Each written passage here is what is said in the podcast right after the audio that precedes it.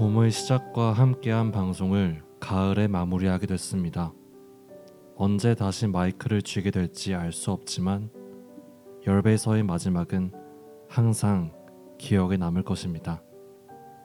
저희의 마지막 이야기를 시작하겠습니다. 당신께 클로즈업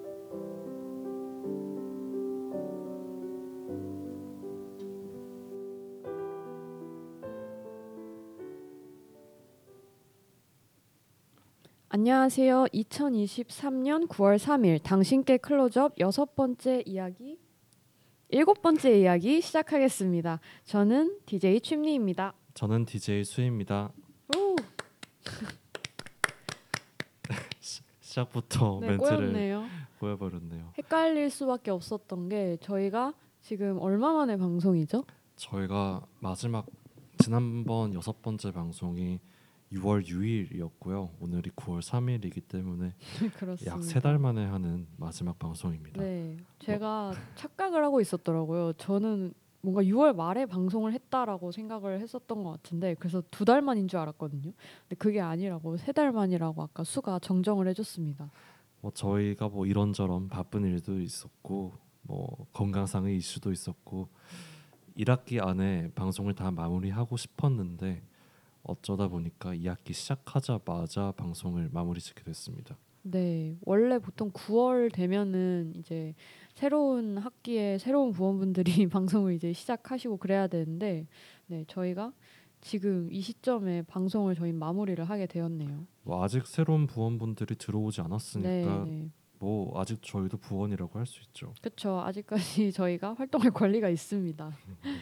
네, 그래서 세 달 동안 저희가 공백기가 있었다 보니까 밀린 근황들이 엄청나게 많을 것 같은데 수는 어떻게 지냈나요? 저는 이제 개강을 준비하고 있죠. 음, 오늘이 9월 3일이라서 저는 내일 월요일, 내일 월요일에 새로운 수업을 듣게 되는데 음, 굉장히 떨리고요. 어, 어, 지금 마치 신입생이 된 것 같은 기분이에요. 오랜만에 수업을 또 들을 생각을 하니까 음, 굉장히 떨리고 개강 맞이해서 체력을 좀 끌어올려야겠다라고 생각해서 운동을 시작했어요. 음, 집에 아령을 사서 네, 열심히 근육 운동도 하고 음, 뭐 팔굽혀펴기도 하고 음, 조깅도 하고 하는데 문제는 체력을 위해서 운동을 시작했더니 운동을 하고 나면 남은 체력이 하나, 하나도 없는 거예요. 그냥 뭐 제가 좀 일찍 일어나거든요. 그래서 아침에 네네. 운동하고 나면 점심에 낮잠을 꼭 자줘야 하고. 음, 운동하니까 피곤하시구나. 네. 근데 게다가 문제는 불면증이 또 생겼어요. 음, 그래가지고 아이고, 네, 피곤한데 잠도 안 오는 상황이 생기는 네. 거예요. 어, 그래가지고 잠을 못 자니까 아침에 강제로 눈을 일찍 뜨게 되고 음. 어, miracle 아닌 miracle morning을 실천하고 있습니다. 요새 상당히 피로하실 것 같은데 그럼에도 불구하고 네. 오늘 또 이렇게 막방을 위해서 수가 또 일찍부터 학교에 나와줬잖아요. 네 맞아요. 오늘도 한 3시에 자서 6시에 일어났는데 음, 어, 피곤하긴 하지만 되게 기분은 좋습니다. 오랜만에 침리도 바- 벗고 뭐 학교도 와서 구경 사람 구경도 하고 하니까 맞아요. 기분이 좋네요. 네, 춘리는 지난 세 달 동안 세 어떻게 달. 지냈는지 네. 어 진짜 까마득하네요. 이게 약간 지난 세 달의 시간이 한 진짜 한 1년이 지난 듯한 기분인데 어 우선 6월에는 기억해 봤을 때 이제 마지막 학기 이제 종강을 잘 했고요. 이제 뭐 기말고사 보고 또 어 지금 다니고 인턴으로 다니고 있는 회사 뭐 면접도 보고 그러면서 6월이 지나간 것 같고 그리고 회사 입사하기 전에 가족들이랑 속초 여행도 다녀왔고요. 그리고 이제 7, 8월은 네, 정신없이 인턴으로 이제 회사에서 근무를 하면서 시간이 어떻게 갔는지 모르는 것 같습니다. 네. 그래서 두 달이 정말 순삭됐네요, 저는. 그래서 약간 너무 바빴다 보니까 사실 이제 제가 원래 올해 영화를 많이 봤었거든요. 올해 음. 그래도 영화관에 가서 영화를 좀 많이 본 해였는데 뭔가 이번 여름에 제가 영화를 정말 많이 못 봤어요. 그래서 영화관에 많이 못 간 게 참 아쉬웠고 그래서 뭔가 삶의 낙을 찾아서 헤맸던 두 달이었던 것 같습니다. 아직 찾진 못했나요? 어, 네, 진짜 혼란스러운 두 달이었는데 조금씩 근데 그 와중에 뭐 이따 저희 방송하면서 뭐 얘기가 나올 수도 있지만 뭐 와중에 작은 그런 소확행들이 또 있었어요. 저를 즐겁게 해주는. 그래서 이제 그런 것들 덕분에 좀 두 달을 잘 버틸 수 있지 않았나 하면서 네, 이따 자세한 것들은 말씀을 드리도록 하겠습니다. 네, 그러면 본 방송 들어가기 앞서서 방송 청취 방법 안내 취미가 해주는 청취 방법 안내 네. 듣고 오시죠. 알겠습니다. 방송 시작에 앞서 방송 청취 방법 말씀드리겠습니다. 본 방송은 yirb.연세.ac.kr에서 지금 바로 듣기를 클릭해 주시면 청취 가능합니다. 또한 사운드 클라우드와 팟빵에서 yirb를 검색하시면 저희 방송을 비롯해 다양한 열배 방송을 다시 들으실 수 있으니 많은 관심 부탁드립니다.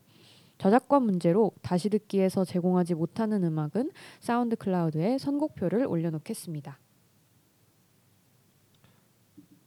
네, 취미가 선곡해온 첫 곡 듣고 올 건데요. 설명 네. 부탁드립니다. 네, 제가 고른 첫 곡이 네, Lucky You, The Lightning Seeds의 Lucky You라는 곡인데 이거 희수도 되게 좋아하는 아이고 본명을 말해버렸네요. 다시 말해주세요.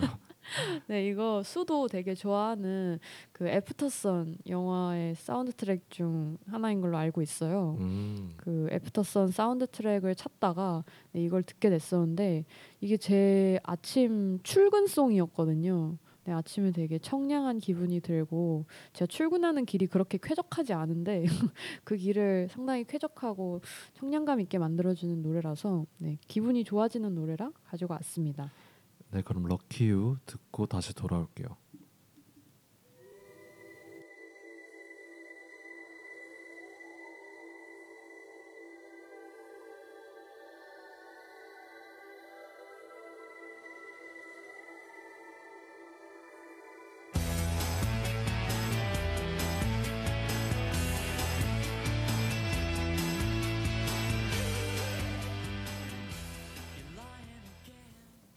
The Lightning Seeds의 Lucky You 듣고 왔습니다. 어, 지금 청취자분들이 몇 분 계신데 어, 네. 저희가 확 그 음악을 확인하고 확인하다 보니까 음악이 좀 이상하게 송출되더라고요. 약간의 그 기술적인 문제가 있는 것 같아요. 이 송출 네. 시스템 상에서 음악이 저, 튀게 들리더라고요. 저희 목소리도 이상하게 나오고 있다면 네. 채팅방 통해서 알려주시면 맞아요. 감사드리겠습니다. 이상한 방송 아니니 도망가지 말고 계속 들어주시면 감사드리겠습니다. 아, 안 들으셔도 되니까 남아만 주시면 감사드리겠고요. 네, 저희 그러면 이제 저희 방송의 시그니처죠. 일부 네. 시네마 클리니카 시작하겠습니다. 네. 오늘의 방송 주제는 이야기입니다. 어, 여섯 번의 당신께 클로즈업 방송을 하면서 다양한 주제, 사연, 영화들을 두고 여러 이야기를 해봤는데요. 공식적으로 마지막 방송인 오늘 아쉬움이 남지 않도록 제한 없이 흥미로운 이야기를 해보고 싶어서 오늘 방송의 주제를 이야기로 정해봤어요. 네, 네, 처- 최근 저희 DJ들에게 인상적이었던 뭐 책이나 영화 또 하고 싶은 이야기, 공유하고 싶은 이야기들을 남은 방송 시간 동안 재밌게 해보겠습니다. 좋습니다. 저희 뭐 일단 세 달 동안 안 봤는데 음, 그 방송으로 못 봤는데 어떤 영화들 봤는지 한번 자유롭게 얘기해 볼까요? 네, 어, 저 같은 경우에는 근데 저는 극장도 그렇고 OTT에서도 영화를 많이 못 보긴 했는데 와중에 뭐 비교적 최근 한 8월에 조금 영화를 그래도 봤었어요. 7월은 거의 못 본 것 같고 그래서 우선은 아 먼저 7월에는 본 건 아니고 제가 다시 보고 싶은 영화가 있었는데 갑자기 가위손이 너무 보고 싶어가지고 그 가위손 사운드 트랙을 막 듣다가 가위손 그 위노나 라이더랑 조니 뎁이랑 세기의 커플이잖아요. 음, 갑자기 그 감동적인 서사가 막 떠오르면서 가위손이 막 너무 보고 싶어서 막 가위손 사운드 트랙을 엄청 듣다가 근데 이제 보지는 못했습니다. 근데 아마 조만간 다시 볼지 무슨 않을까? 싶어요. 본 영화 얘기를 해라고요. 아, 네. 그러니까 7월에는 이제 그런 보고 싶은 영화가 하나 있었는데 보지 못했다라는 슬픈 네. 사연이 있었고요. 8월에는 어, 시네마 천국을 극장에서 보고 왔어요. 네. 그 에무 시네마에서 보고 왔고요. 저는 시네마 천국을 어, 우선 OTT로 먼저 봤었고 그 다음에 극장에서 상영을 한다 그래서 부모님이랑 같이 보고 왔었는데 제가 좋아하는 그 유명한 그 자전거 타고 달리는 씬 있잖아요. 그 두 명이서 그 포스터도 받아오고 네, 되게 재밌게 보고 왔었고 그 다음에 얼마 전에 오펜하이머 보고 왔습니다. 수도 보고 왔잖아요. 그쵸? 네, 오펜하이머 보고 왔고 그 다음에 지난 주에는 그냥 집에서 그 Bruce Almighty 네 그냥 생각 없이 웃긴 영화를 보고 싶어서 네 짐 캐리를 감상하는 마음으로 Bruce Almighty를 감, 봤었습니다. 네, 저의 경우는 저는 어, OTT로는 이제 영화 보는 게 많이 집중력이 떨어져서 힘들고 음. 무조건 극장을 가야 좀 제대로 영화를 보는 편인데 네, 어, 일단 오펜하이머 저도 봤고 저는 첫 번째 상영은 어, 개봉 날 광복절 날 일반 극장에서 음. 봤고요. 두 번째는 용산 아이맥스를 어, 어떻게 어떻게 명당 자리를 주어서 음, 명당 자리 취소 티켓팅을 성공해서 보러 갔는데 잠에 들고 말았습니다. 그 사운드가 너무 크고 화면이 너무 크니까 쉽게 피곤해지더라고요. 네. 3시간 동안 집중을 하려고 하니까 어 그래서 코를 골진 않았는지 좀 걱정이 됐었고요. 음 그리고 한국 영화들 개봉을 많이 했잖아요. 그 중에 평이 맞아요. 좋았던 밀수와 콘크리트 유토피아 이두 편 봤고 둘 다 만족스러웠고 음, 바비가 한국에선 잘 안 됐는데 맞아요. 지금 세계에서 1위를 하고 있잖아요. 네, 바비도 재밌게 봤고 비밀의 언덕이라고 독립 영화가 있어요. 네, 굉장히 좋은 작품이고 아마 연말쯤에 다시 한번 얘기가 될 만한 영화였는데 이 영화도 즐겁게 보았습니다. 음, 저는 상대적으로 어, 바쁘지 않은 사람이다 보니까 춤리보다 영화를 많이 본 것 같네요. 네, 네. 그 한국 영화도 되게 많이 보셨네요. 뭐 네. 오펜하이머 그 스토리에 막 보다가 막 잠들었다 그러길래 제가 처음에 뭐라 그랬었거든요. 보다가 잠들면 어쩌냐는데 아 두 번째 본 거라 그래서 용서해 줬습니다. 어, 네 저희 지금 그 방송 함께 들어주고 계신 분들이 계신데 네, 그 손님 286님께서 채팅을 남겨주셨어요. 오펜하이머 좋은데 너무 길어요. 네, 진짜 길죠. 저도 화장실 가고 싶은데 살짝 조금 힘들었었습니다. 그래서 40분부터 시계 보면서 봤습니다. 그치만 재밌어. 네, 오펜하이머 수도 본다면 극장에서 꼭 봐야 할 것 같아요. 이게 집에서 보려고 하면 무조건 잠들 것 같고 음. 극장에서 극장에서 돼요, 네. 강제로 3시간 네. 동안 가둬놔야 음, 재밌게 즐길 수 있는 작품이지 않은가.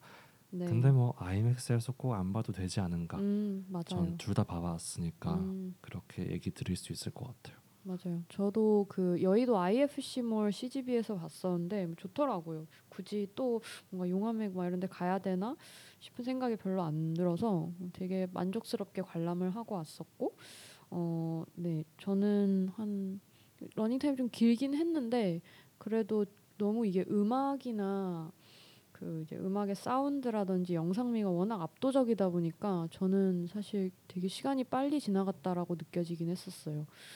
근데 뭐 여전히 길긴 길다라는 거는 네 부정할 수는 없는 사실이네요. 이젠 긴 영화는 좀 힘들어지는 것 같아요. 네 점점 그렇죠. 90분 정도가 딱 적당해지고 있는 그러니까 제 체력이 예, 긴 영화를 보는데 어, 적당하지 않다는 생각이 들더라고요. 저희가 오펜하이머 봤던 그 비슷한 시기에 음, 어, 한번 만났었죠. 방송이 아니라 네 밥을 먹으러 만났었는데 맞아요.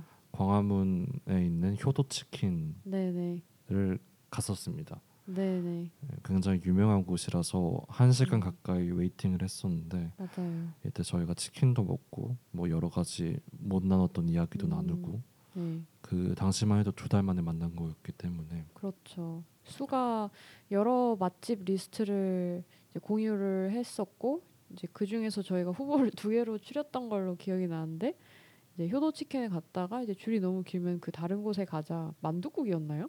네, 근데 그 곳도 뭐 잡은 그 그 다 그날 어, 여름 휴가를 떠나셔가지고 아 예, 효도 그래서- 치킨 아니면 그 옆에 있는 그냥 아무 치킨집 음, 가자 음, 이런 음, 생각도 맞아, 맞아. 들었었는데 다행히 맛있었습니다. 그 맞아요. 집이 진짜 맛있어. 좀 비싸긴 한데 음. 어, 꽈리 고추 멸치 볶음 물- 치킨이라는 네네 되게 특이한 독특한 치킨이 있어서 네 굉장히 맛있 맛있게 먹었고 네. 마늘 버터밥이었나요?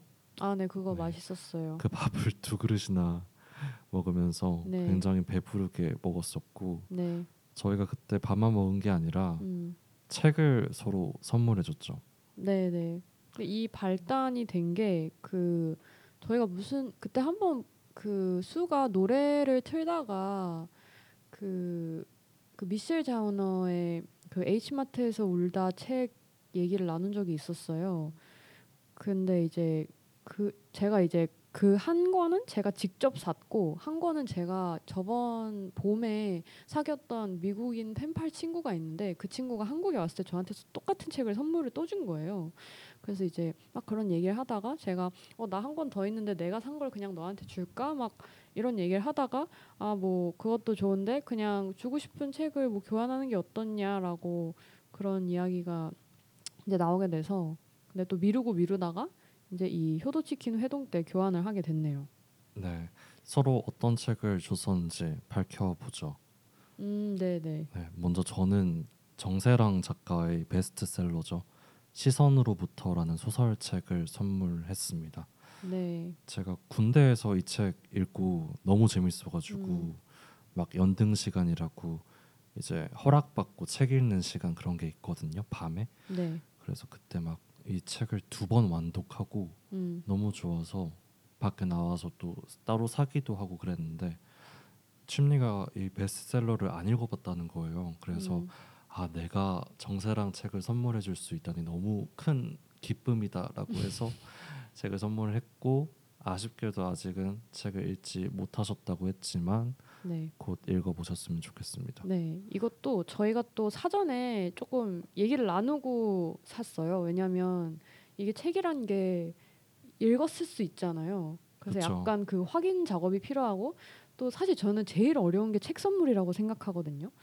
그래서 왜냐하면 뭔가 책 선물을 할 수 있는 사람은 내가 이 사람 좀 잘 알아야 되고 뭐 이 사람 취향을 좀 알아야 되고 얘 관심 분야는 뭔가 좀 이런 걸 이런 게 파악이 돼야 할 수 있다고 생각을 하는데 이제 거기 플러스 이 책을 이제 읽, 읽었냐 읽지 않았냐 이제 이런 걸 또 알아야 돼서 이제 몇 가지 조사를 조금 진행을 하고 이제 선정을 했던 것 같아요. 근데 이제 저 같은 경우는 사실 그 한국 현대 소설을 막 그렇게 많이 읽는 편은 아니에요. 이제 특히 어 근데 이제 정세랑 작가 같은 경우에는 그 되게 유명한 작가잖아요. 이제 되게 저는 2000년대 어 2010년대 후반, 2020년대 초반에 한 획을 그은 현대문학 작가라고 생각을 하는데 정세랑 작가 책 중에서는 그 제인 재훈 이제 그거 하나 읽어봤고 다른 책은 아직 읽어본 적이 없었거든요. 그래서 시선으로부터 뭐 이런 거 되게 유명한데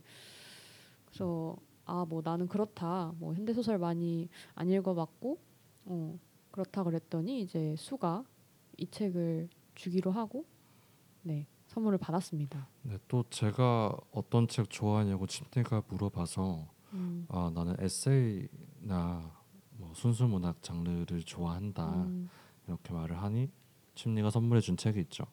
네 네 저는 수에게 헤르만 헤세의 밤의 사색이라는 에세이집을 선물을 해줬습니다. 어, 사실 저는 제가 에세이집을 별로 안 읽는 편인데 저는 개인적으로 헤세를 되게 좋아해요. 헤세 큰 팬인데 어, 제가 팬이다 보니까 뭔가 소장하고 싶은 에세이집이라는 생각이 들어서 밤의 사색은 이제 제 걸로 따로 샀었거든요. 근데 저도 이 책을 처음 샀었을 때 좀 뭔가 책에 나오는 부분에 있어서 좀 비슷한 맥락의 고민이나 어려움들이 있었어서 되게 당시에 많은 위로를 받았던 책이었거든요. 그리고 해세의 책 중에서 가장 좀 비교적 쉽고 편하게 읽을 수 있는 형식의 그런 좀 일기 형식의 에세이집이지 않나 해서 네. 좀 어쨌든 첫 책 선물이다 보니까 이제 이런 가벼운 마음으로 해세의 밤의 사색이라는 따뜻한 에세이집을 선물을 해줬습니다. 네, 지, 완전 저희 상황에 맞는 책을 선물해 주신 게 안 그래도 불면증을 앓고 있는데 네네. 이 헤세의 책을 읽어보다 보니까 밤에 잠 못 드는 사람에 대한 이야기가 많이 나오더라고요. 맞아요. 어, 그래서 밤에 재밌게 읽었습니다. 네. 되게 밤에 못 자고 이불킥하고 과거 회상한다는 얘기를 어, 아주 문학적인 사유로 풀어내는 걸 보고 아 역시 대문호는 다르구나라는 생각을 하게 됐습니다. 해세하면 이제 떠오르는 키워드 이제 뭐 자, 고뇌, 네, 이불킥도 해당될 수 있겠네요. 끊임없이 반추하고 회상하고 그렇죠. 자신을 계속 갉아먹는 네, 파고 네. 들어가는. 네, 그런 인물들이 떠오르네요. 그래서 20대 분들에게 많은 사랑을 아직까지도 받고 있는 그런 작가가 아닌가 하는 생각이 듭니다. 아마 이따 방송하다가 또 해세 얘기가 잠깐 나올 것 같아요. 어, 와중에 이제 채팅창에 이제 저희 방송 들어주고 계시는 분께서 둘이 비즈니스 관계 아니었나요?라고 하시는데 비즈니스 관계이기도 하고 옆 방송으로 따지면 비즈니스 관계이기도 하고 네 좋은 메이트였죠 저희는 네, 아마 오늘 이후로는 얼굴을 볼 일은 없을 수도 있어요. 그렇게 말씀하시니까 손절당한 건가요? 네. 하고 와닿네요. 아니죠. 어 그래도 계절에 한 번씩 볼 수 있는 사이면 우리 사는 것도 가깝잖아요. 그래도 그렇죠. 버스로 한 20분인데 네, 뭐 다음에 또 효도 치킨 가도 되고 네, 만두 먹어도 되고 네, 좋습니다. 탐탁지 않은 것 같은 모습인데 넘어가도록 하겠습니다. 아, 알겠습니다. 괜한, 괜한 질문을 하셔가지고 네, 재밌는 댓글이었네요. 네, 다음 코너는 이제 서로 좋아하는 콘텐츠 소개하고 싶은 콘텐츠에 대한 이야기를 해보는 건데요. 네, 네, 침리가 먼저 소개하고 싶은 영화가 있다는데요. 그렇습니다. 네, 어 저는 사실 오늘 어 되게 고민이 좀 많았어요. 사실 그 오프닝을 들으신 분이 있을지 모르겠는데 오프닝 들으면 되게 슬프거든요. 저희 되게 마지막이라는 단어에 많이 방점을 두고 오늘 마지막이다 막 이런 어 뉘앙스로 방송을 시작을 했는데 근데 또 막상 지금 얘기하니까 막 그렇게 슬프진 않네요. 네. 이제 왜냐면 이제 저는 아마 열배서 오늘 마지막 방송이 될 것 같고요. 뭐 다른 방식으로 뭐 라디오를 계속 할 수는 있겠지만 열배서는 아마 마지막이지 않을까 생각을 하는데 근데 그런 마지막 방송에서 게다가 우리 영화 방송이잖아요.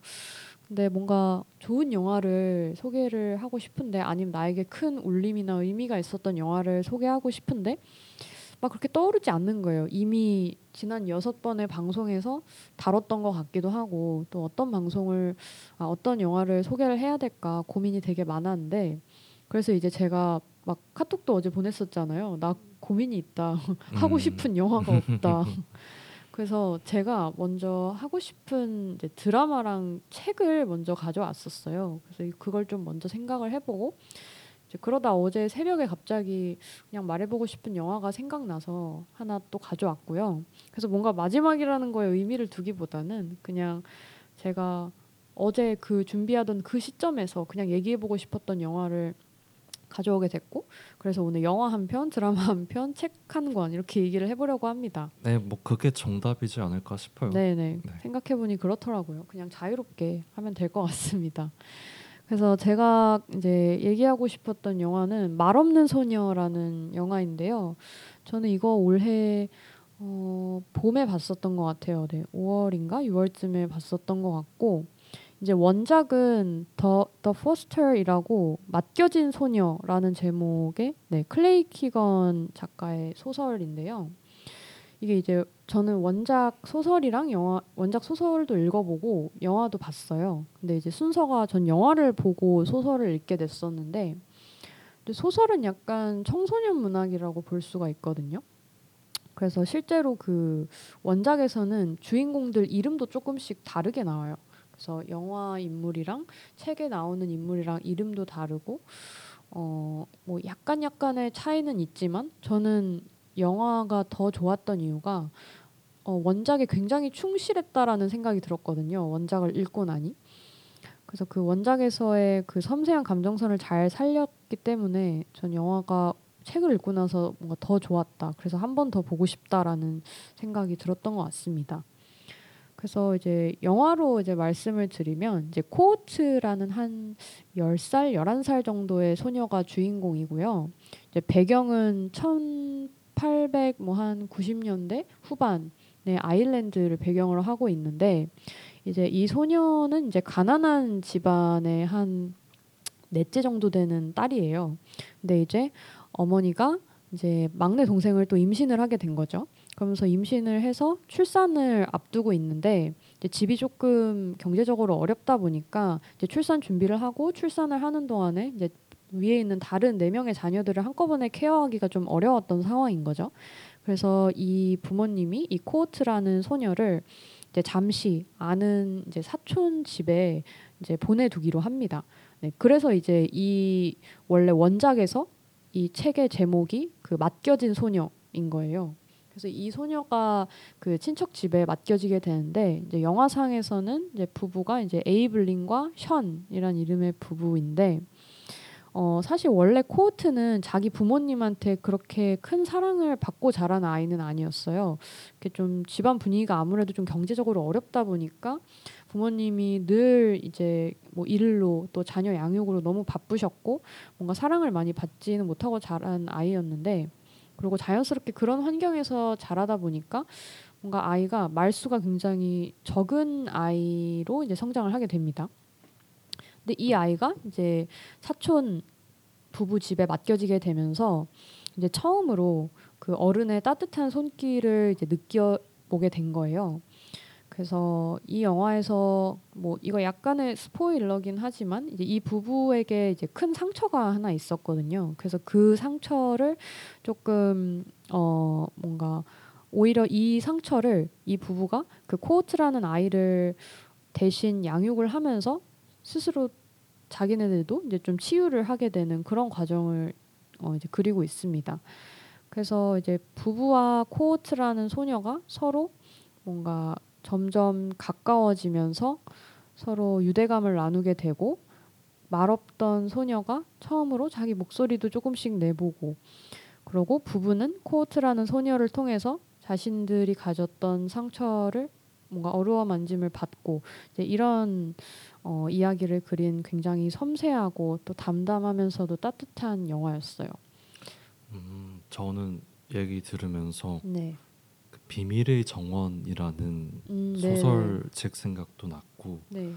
참 이렇게 아이와 어른 사이에서 서로가 서로를 구원하는 서사는 뭐 많이 있긴 하지만 네, 네. 늘 감동을 주는 것 같아요. 맞아요. 침리한테 묻고 싶은 게 음. 있었는데 침리는 보통 이렇게 원작이 있는 영화를 보면 음. 뭐 원작을 미리 찾아본다거나 음. 아니면 영화를 보고 원작을 찾아본다거나 그런 음. 경우가 많나요? 아, 저는 사실 그런 규칙 같은 건 없는데 저는 뭐 예를 들어 영화를 보고 뭐 어, 이거 한번 원작이 궁금하다 하면은 보는 약간 그런 타입이에요. 그래서 이 말 없는 소녀도 이제 그런 경우였거든요. 그래서 원작이 있다는 건 알고 있었는데 이제 영화를 보고 싶어서 영화를 보고 왔었고 근데 봤는데 너무 좋은 거예요. 저는 전 당시에 굉장히 큰 감동을 받았었거든요. 그래서 아 이거는 원작 소설을 한번 꼭 읽어봐야겠다. 그리고 이제 같은 시기에 영화를 보지 않았던 제 다른 친구가 이 원작 소설을 읽었다는 거예요. 그러면서 어, 되게 좋았다라고 얘기하고 반대로 그 친구는 그걸 읽고 영화를 꼭 보고 싶다는 생각이 들었다라고 얘기를 하길래 저는 아 이거 꼭 읽어야겠다 해서 근- 근데 약간 시차는 좀 있었어요. 한 한 달 후인가 두 달 후에 읽었거든요. 근데 책이 되게 어, 짧아가지고 하루 만에 읽을 수 있는데 어, 네 그래서 근데 보통 뭔가 원작 뭔가 원작만한 영화 없다 막 이런 말 많잖아요. 근데 저는 개인적으로 이 영화는 영화도 거의 원작만큼의 감동이 있었다라고 생각을 합니다. 음, 그래서 이게 이제 영화가 또 배경이 아일랜드다 보니까 저는 뭔가 아일랜드 하면은 그 날씨 탓인지 모르겠는데 좀 우중충하고 좀 그런 분위기가 있잖아요. 그래서 뭔가 그런 좀 서늘한 분위기가 많이 느껴지는데 그래서 그 와중에 이 부부와 이 코호트라는 소녀 사이에 그런 따뜻한 유대감이 뭔가 좀 되게 대비되는 느낌이 들면서 그게 조금 인상적이기도 했습니다. 그래서 이제 제가 이 영화를 들고 온 이유는 제가 이제 그 어른에 관해서 조금 이야기를 해보고 싶어서 가져왔는데 네. 어 제가 이제 영화상에선 정확한 대사가 기억이 안 나서 그 이전에 원작 소설을 읽으면서 메모를 해뒀던 구절이 있었어요.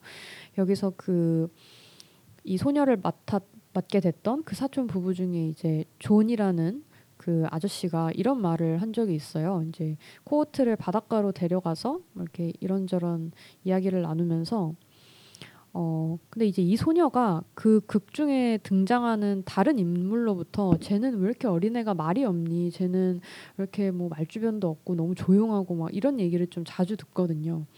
근데 이제 이 아저씨가 이 소녀라 소녀를 데리고 바닷가에 간 자리에서 이렇게 얘기를 해요. 넌 아무 말도 할 필요 없다. 절대 할 필요 없는 일이라는 걸 꼭 기억해 두렴. 입 다물기 딱 좋은 기회를 놓쳐서 많은 것을 잃는 사람이 너무 많아.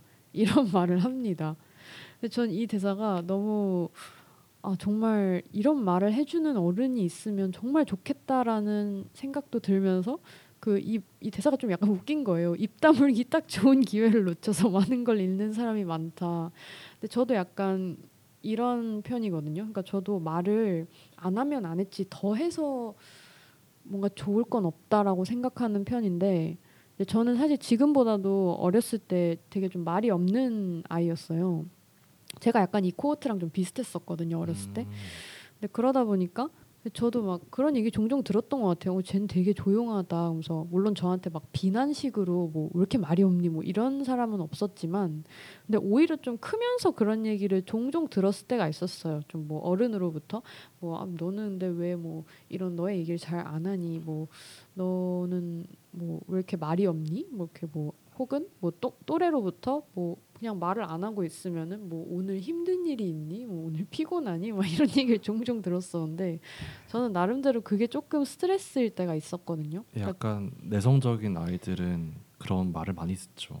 네네. 그래서 좀 그런 부분에 있어서 막 스트레스를 받고 어렸을 때는 약간 내가 문제가 있나? 왜 나는 저런 아무 그냥 평범하게 할 수 있는 저런 이야기들을 왜 아무렇지 않게 그냥 할 수 있는데 왜 나는 그런 걸 잘 못하는 걸까? 이제 이런 생각도 들고 사실 뭐 최근에도 가끔 들 때가 있어요. 그러니까 약간 좀 small talk에 약하다고 해야? 해야 되나?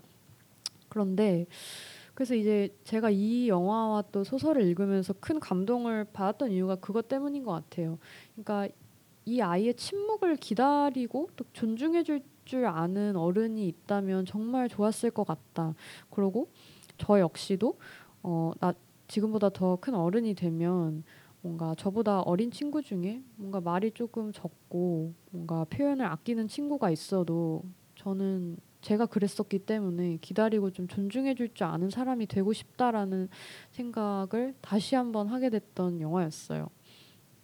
음, 그래서 되게 어 정말 개인적으로는 제가 올해 봤던 영화 중에 이제 감동적인 영화가 세 편이 있었는데 그 중에 네 저의 마음속 1번인 영화였다고 말씀드리고 싶습니다. 혹시 눈물까지 흘렸나요? 아 눈물은 흘리지 않습니다. 저는 영화를 보면서 사실 잘 울지 않는 편이라서 저는 막 울어요.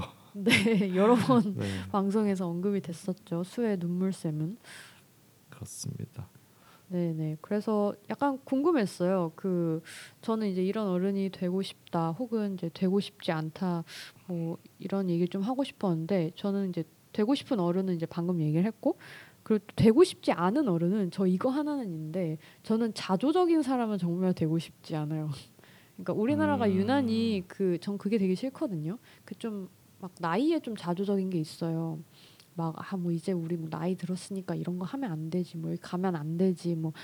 근데 약간 그런 얘기를 들으면 저는 조금 뭐라 그래야지? 좀 뭔가 되게 안타깝다고 해야 되나? 그러니까 음, 본인이 생각하기 나름이라고 저는 생각하거든요. 그러니까 뭐 딱 누가 정해둔 그러니까 뭔가 나이가 많다라는 것에 대해 누가 정해둔 게 있는 게 아닌데 막 스스로 너무 막 자주적으로 그렇게 변하는 게전 너무 안타깝더라고요. 그래서 좀 가끔 막 친구들 혼낼 때도 있거든요. 그런 얘기 하면은 막야뭐 아직 지금 뭐 스물다섯 살밖에 안 됐는데 뭐 그런 얘기를 하고 있냐 막 이러는데 방금 되게 꼰대 같았네요. 아 근데 실제로 그런 얘기 전 좀 자주 하는 편이거든요. 예를 들어 음. 뭐 어떤 술집 같은 거에 아 저기는 스물 몇 살 이상은 안 받는데 우리 뭐 뭐 음. 그런 식으로 아 저기 너무 어린애들만 갈 수 있는 데 아니야 이런 얘기도 하고 어, 그런 자기 비하적인 유머 같은 것도 별로 좋아하진 않으시나 봐요. 네, 오히려 자기 비하적인 유머는 더더욱 좀 그런 것 같고, 그러니까 뭐 스- 이게 약간 사회적 분위기가 그렇다 보니까 어쩔 수는 없는 것 같긴 해요. 막 그런 얘기 많이 하잖아요. 우리도 나이가 들었으니 막 이런 얘기를 종종 하는 친구들이 많긴 한데, 근데 이제 저는 그게 약간 뭐랄까 좀 낯간지럽다 그래야 되나? 그러니까 아직 스물다섯 살인데 뭔가 저런 얘기를 하는 게 조금 약간 웃기다고 해야 되나? 좀 오히려 그런 생각이 좀 들어요. 값을 못하는 말이다. 뭔가 그렇게 얘기하긴 미안하지만 뭔가 저는 조금 그게 웃긴 것 같아요. 음, 아직 우리 젊은데 뭔가 저런 얘기를 하는 게 참 재미 웃기다. 근데 전 춤내가 그 어릴 때 말이 없다 뭐 지금도 말을 그렇게 막 막 잘하는 편은 아니다 이렇게 말을 하는데 음. 어, 금방 이렇게 영화 한 편에 대해서 그 유창하게 말을 하는 걸 보면 말 많은 소녀 같은데요. 맞아요. 네. 비교적 스무 살이 되고 나서 조금 말이 많아졌죠. 그리고 사실 이거 방송 끝날 때쯤 얘기하려 고 그랬는데 사실 말이 많아지게 된 원인 중 하나가 라디오가 있어요. 그건 이따 얘기하는 걸로 하고 수는 네. 혹시 어떤 어른이 되고 싶나요? 저는 다정한 아저씨가 되고 싶습니다. 뭐 지금도 음. 아저씨긴 아저씨인데 어, 좀 다정하고 어, 그렇다고 너무 막 친근하게 어, 거리감을 좁히는 아저씨 말고 멀리서 그냥 필요한 거 있으면 툭툭 주고 음. 어, 함부로 말 안 놓고 어린 사람한테 음. 함부로 화내거나 그러지 않는 진상 부리지 않는 아저씨가 되고 싶네요. 아 근데 진짜 이거 중요한 것 같아요. 함부로 말 놓지 않는. 아니 너무 그 본받을 만한 아저씨가 세상에 너무 부족하지 않나라는 생각이 음. 들어서.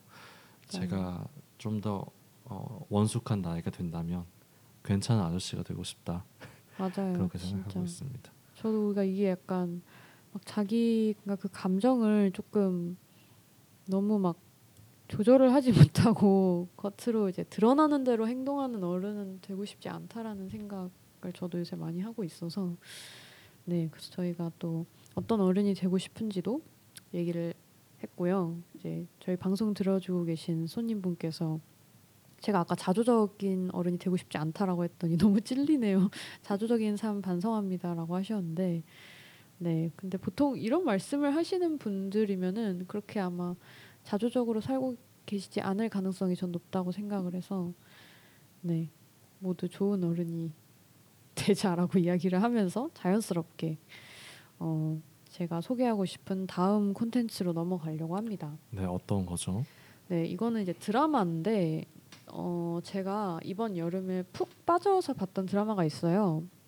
제가 드디어 커피 프린스 1호점을 정주행을 끝냈습니다. 와 제 여름의 유일한 탈출구였었는데, 네. 그래서 막 왓챠 그 아이콘을 누를 때마다 막 되게 설레하면서 막 들어갔었어요. 막, 막 빨리 퇴근하고 집에 가서 막 왓챠 들어가야지 막 이러면서 너무 너무 즐거웠었는데, 어, 네 이제 커피 프린스 1호점은 많은 분들의 인생 드라마로 이제 꼽히는 것 같아요. 그리고 지금이 딱 그 여름 시즌이었었다 보니까 또 다시 제주행을 달리시는 분들도 막 댓글 보니까 유튜브에 되게 많으신 것 같더라고요. 그래서 정말 배경이 여름이다 보니까 여름에 보기 좋은 드라마고 그 정말 되게 생동감 넘치고 그 주인공들의 그 진솔한 대사며 뭐 뭐 옷이며 또뭐 소품이며 막 그런 댓글들이 있었거든요. 굉장히 이게 세련된 드라마다 보니까 이 드라마에서 이 드라마의 시대를 알 수 있는 건 휴대폰밖에 없다. 실제로 이게 2007년에 방영됐던 드라마인데 진짜 그 오래된 그때 휴대폰 말고는 정말 뭐 이렇게 참 촌스럽다는 느낌이 드는 부분이 그다지 없는 그런 드라마였어요.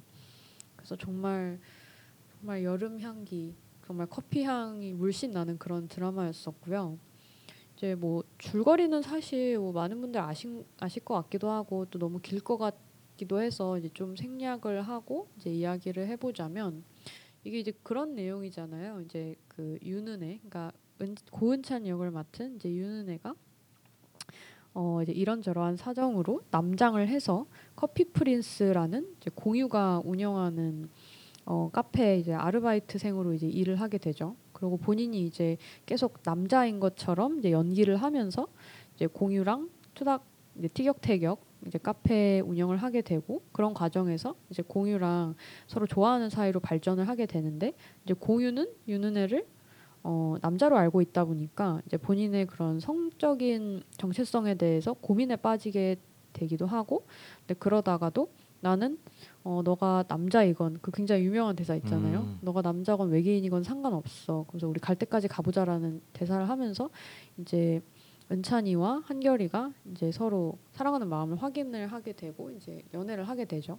근데 이제 그러다가 결국에는 이제 은찬이가 본인이 여자라는 사실을 들키게 되는데 이제 그러고 나서 둘이 이제 감정의 골이 좀 깊어지게 되죠. 왜냐하면은 아무래도 연인 사이에 굉장히 중요하다고 할 수 있는 신뢰를 잃어버린 부분이다 보니까 어떻게 나한테 거짓말을 할 수 있었냐 하면서 한결이가 큰 배신감을 느끼고 둘이 굉장히 깊은 갈등에 빠지게 되는데 결국에는 서로 뭔가 충분한 대화와 공감을 통해서 그 갈등도 극복을 하게 되고 서로 아주 건강한 연인 사이로 발전을 하게 되는 이제 그런 내용의 이제 드라마입니다. 저 하나도 안 봤는데 5분 만에 스포일러 다 해버리죠. 저 죄송합니다. 오늘부터 20개 에피소드 다 보려고 했는데 네네. 큰일 났네요. 아이고 제, 어, 본의 아니게 죄송하고요. 근데 이게 사실 저도 내용은 다 알고 있었는데 이거는 정말 반드시 요약본으로 절대 보면 안 되고 아 진짜요? 네 스무 편 모두 본편으로 보셔야 됩니다. 그래서 네, 요약본은 방금 이제 들은 걸로 치고 이제 왓챠에서 한 편 한 편 다시 감상을 하시는 걸로 네 이번 여름 하고요. 영화를 많이 못 본 이유가 이거였군요. 네, 네 맞아요. 그렇네요. 뜻밖의 여기서 원인을 그런 건 줄 알았더만. 아 그런 핑계였어요. 네 커프 네. 때문이었습니다. 그래서 이제 저는 이 커프를 가져오면서 개인적으로 얘기하고 싶었던 명장면 두 개가 있었는데, 근데 이제 많은 분들이 명장면으로 이제 꼽아주시는 명장 어 명장면은 이제 그거죠. 그 너가 뭐 남자건 외계인이건 상관없어. 우리 갈 때까지 가보자. 그게 이제 좀 멋있게 그 읽어줘요. 그렇게 속사포로 하지 말고. 저는 한결이처럼 멋있지 않기 때문에 네. 이제 그 대사가 있었지만 근데 이제 저는 그 대사도 물론 좋아하는데 저의 개인적인 명 이제 명대사 이제 두 개 있었는데 이제 하나는 네 이게 아, 근데 별로 이제 아, 중요한 거 이제 뒤에 얘기하고 이제 하나는 그 이게 또 이제 한결이와 은찬이의 서사도 있지만 이 드라마에서 그 한성희와 유주 그러니까 이선균과 최정한의 최정한 커플의 그 현실적인 연애사를 뭔가 조명한 것도 정말 인상적인 드라마였거든요. 그 부분에서. 근데 이제 이 두 커플은 이제 거의 9년 정도를 사귄 커플인데 막 서로 뭐 바람을 폈다가 뭐 그것 때문에 막 서운했다가 막 다시 만났다가 막 이렇게 정말 굴곡이 많은 커플이에요. 근데 이제 유주랑 한성이랑 만나서 이제 얘기를 하다가 사실 저도 이 정확한 지금 그 오늘 그 회차를 다시 보고 오려고 그랬는데 못 찾아가지고 그냥 간략하게만 얘기를 하면 이제 둘이 워낙 오랜 시간 사귄 커플이다 보니까 이제 20대에 많은 부분을 함께 보냈을 거 아니에요. 근데 이제 유주가 막 그렇게 물어보는 부분이 있어요. 나 20대 때 어땠어? 나 20대 때 어떤 사람이었어? 라고 한성이한테 물어보는데 이제 한성이가 너 20대 때 좀 약간 되게 앞만 보고 달리는 스타일이었지. 너 되게 뒤돌아보지 않고 너의 일 열심히 하고 뭔가 항상 쫓기는 느낌이었다. 뭔가 이런 이야기를 해주는 장면이 있었는데, 근데 이게 사실 뭐 별 장면 아닐 수도 있었는데 저는 이게 조금 되게 기억에 남았던 이유가, 그러니까 뭐 저는 뭐 유주 정도의 커리어를 갖춘 인물은 아니지만 저도 뭔가 지난 뭔가 20대 절반을 조금 저도 약간 좀 정신없게 사는 편이었던 것 같거든요. 음. 그냥 뭔가 여유롭게 생각하고 조금 뭐 별일 아니다라는 식으로 넘길 수 있는 일이 많았었던 것 같은데 저는 뭔가 매사에 저도 심각했던 것 같고 매사가 조급하고 그랬었기 때문에 뭔가 돌이켜 보면 아 그때 되게 좀 내가 뭔가 급하게 살았구나 막 이런 기분이 좀 들었었어서 뭔가 한성이가 유주를 그렇게 평해줄 때 뭔가 좀 와닿았던 부분이 있었고 또 한편으로는 이 유주랑 한성이가 연인 관계이긴 하지만 어 그만큼 오랜 시간 함께 했기 때문에 서로를 가장 잘 알고 가장 잘 평가해 줄 수 있는 인물이잖아요. 그래서 뭔가 한성이가 그렇게 자연스럽게 뭔가 본인의 연인이지만 너 그때 그랬다라고 되게 객관적으로 또 담담하게 얘기해 주는 게 뭔가 저런 이야기를 나눌 수 있는 연인이 있다면 좋겠다. 약간 이런 생각이 들었던 장면이라서 제, 재화하는 장면 중 하나였습니다. 그리고 또 다른 하- 장면 하나는 이제 한결이랑 은찬이가 그러니까 뭐 이때는 한결이가 은찬이가 그 여자인 걸 알기 전인데 이제 그 커피 가게에서 막 그런 얘기를 한 적이 있어요. 둘이 뭐 어디 그 나중에 뭐 유학을 서로 뭐 떠나네 안 떠나네 뭐 이런 얘기를 하게 되는데 이제 한결이가 뭐 은찬이를 보내주면서 보내주겠다 하면서 뭐 내가 너한테 힘이 돼서 네가 더 성장하고 발전했으면 좋겠다라는 대사가 있어요. 근데 저는 사실 그 제가 막 한국 드라마를 그렇게 많이 보는 편은 아닌데 저는 한국 드라 그 어떤 드라마에서도 이런 대사를 사실 들은 적이 없는 것 같거든요. 그러니까 이런 진정성 있는 대사를.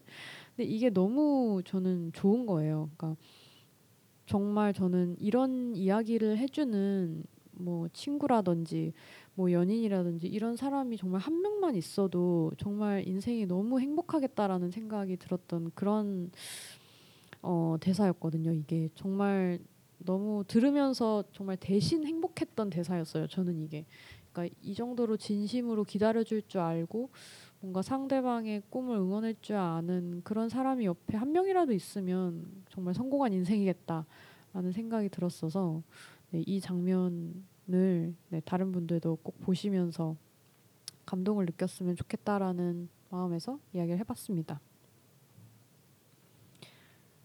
2023년에 커피 프린스를 스포일러라고 하시면이라고 했는데, 네 제가 방금 이제 명 이렇게 좋아하는 장면까지 얘기하면서 스포일러를 좀 많이 했는데, 농담이에요. 저도 클립으로 봤습니다. 네 근데 정말 커프는 직접 봐야 돼요. 직접 봐야 되고, 네 많은 분들이 서사는 이미 알고 계시기 때문에 네. 또 들어도 들어도 늘 새롭고 좋은 그런 작품이지 않나 생각합니다.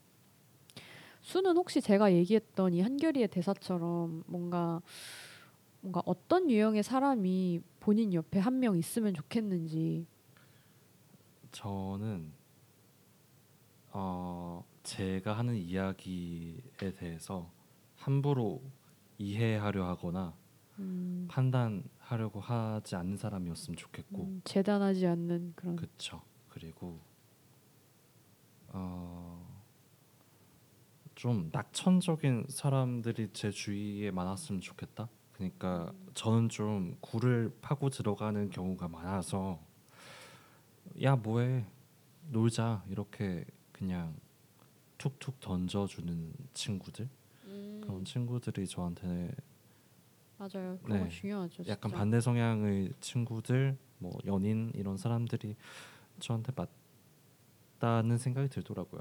음, 근데 그 진짜 중요한 것 같아요. 그러니까 드라마에서 맞아요. 은찬이 같은 맞아요. 그런 아이들 이 옆에 있었으면 좋겠다라는 생각이 드네요. 맞아요. 그런 친구들이 항상 옆에 있으면 뭔가 뭔가 굴에 오래 빠져 있다가도 이렇게 다시 꺼내주는 그런 기분이라서 정말 소중한 유형의 사람들이라고 할 수 있죠. 네, 그렇습니다. 그래서 커피 프린스 얘기도 해봤고요. 어, 저희 제가 오늘 되게 말을 많이 하고 있는데 말 없는 소녀 아니고 말 많은 소녀로 얘기 많이 하고 있는데 마지막으로 네, 제가 이제 더 하셔도 됩니다. 네, 책한 권 이제 뭐 이야기하고 싶다 그랬는데 이것도 제가 되게 좋아하는 책이에요. 그래서 오늘 그 시지프 신화 얘기 그냥 간략하게 하려고 하거든요. 이제 이 책은 제가 작년에 원래 읽기 시작했었는데 작년에 처음에 읽다가 막 어 막 눈알이 막 아, 너무 힘든 거예요. 진짜 어려운 책이거든요. 막 이, 음. 이 도대체 무슨 말이야 하면서 처음에 앞장 읽다가 그러니까 약간 어떤 느낌을 얘기하고자 하는 건지는 알겠는데 아무리 그래도 카미 날 너무 힘들게 한다 이러면서 이제 책장을 이렇게 살포시 덮었던 그런 책이거든요. 근데 그러다가 제가 올해 어, 봄에 한 5월쯤에 이제 시지프 신화를 이제 맘먹고 이거 읽어야겠다 해서 이제 다시 읽기 시작하고 이제 완독을 했습니다. 그래서 네, 알베르 카미의 시지프 신화 이제 이야기를 하려고 하는데 뭐 이 이야기는 근데 이거는 이제 카미가 쓴 그 실존주의 철학 에세이라고 할 수 있거든요. 그래서 뭐 문학 장르는 아니고 이제 카미가 어 주로 자살에 대해서 이제 자살을 우리가 어떻게 봐야 되는가 이- 그 인간의 삶에 있어서 가장 중요한 문제는 자살인데 우리가 자살을 어떻게 생각해야 되고 이제 삶에 있어서 의미란 게 무엇인지 의미를 어떻게 다뤄야 되는지에 대해서 이야기를 한 책이에요.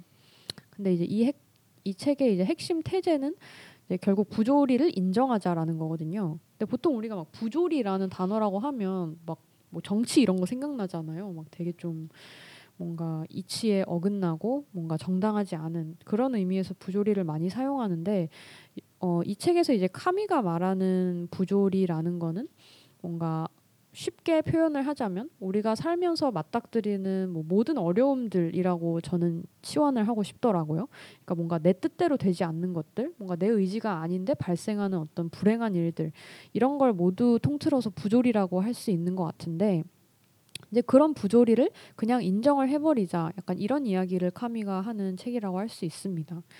그래서 이게 이제 뭔가 저는 이 책이 되게 충격적이었거든요. 그러니까 뭔가 저의 사고를 굉장히 전복시켜주는 책이었었어요. 시지프 신화가.